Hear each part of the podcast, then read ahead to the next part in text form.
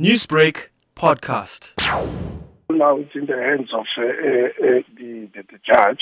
We think uh, that uh, we presented our case uh, as we're opposing the interdict. So we will hear what the judge has to say, and the pronouncement will be made at 10 o'clock this morning. What were some of the arguments heard in court yesterday? The argument was about the way uh, applied for uh, Section 77. That was coming from uh, the BUSA because of they believe that uh, there were certain things that were not done properly.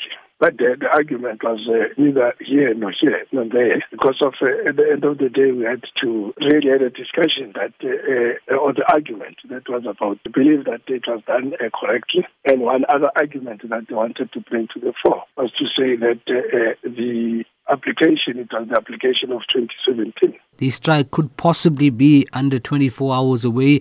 What sort of message would you give out to the uh, banking employees that are affected? All that we're saying is to say uh, we keep on uh, mobilizing and uh, we are adamant that uh, the strike will go ahead uh, tomorrow. What has been the response from the banks over the arguments heard in court? Have they reacted, if any? Their response was just to ask uh, uh, the court to not to allow uh, the strike to go ahead, and they wanted us to maybe uh, to reapply uh, for Section 77, since that they believe that it was not done properly.